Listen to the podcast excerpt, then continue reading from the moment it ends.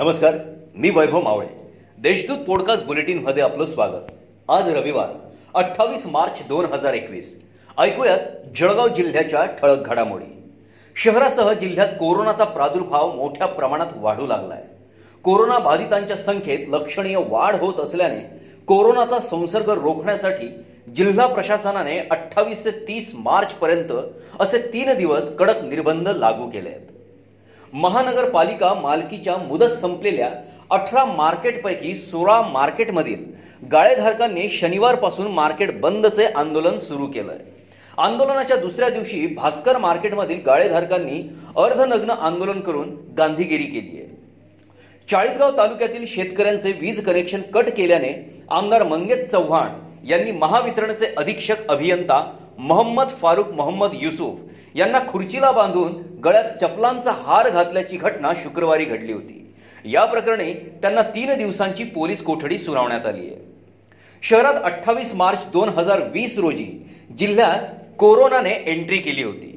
याच दिवशी एक कोरोना बाधित रुग्ण आढळल्यामुळे शहरासह जिल्ह्यात खळबळ उडाली होती.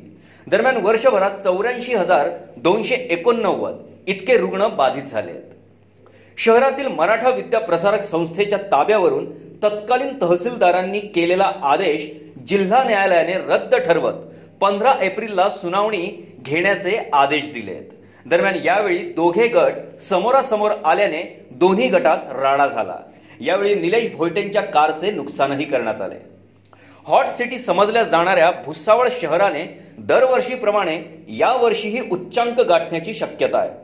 दरवर्षी एप्रिल मे महिन्यात एक्केचाळीस अंशांचा पल्ला गाठणारा पारा यावर्षी मार्च महिन्यातच एक्केचाळीस अंशांवर पोहोचलाय. यामुळे नागरिकांची लाही लाही होत आहे.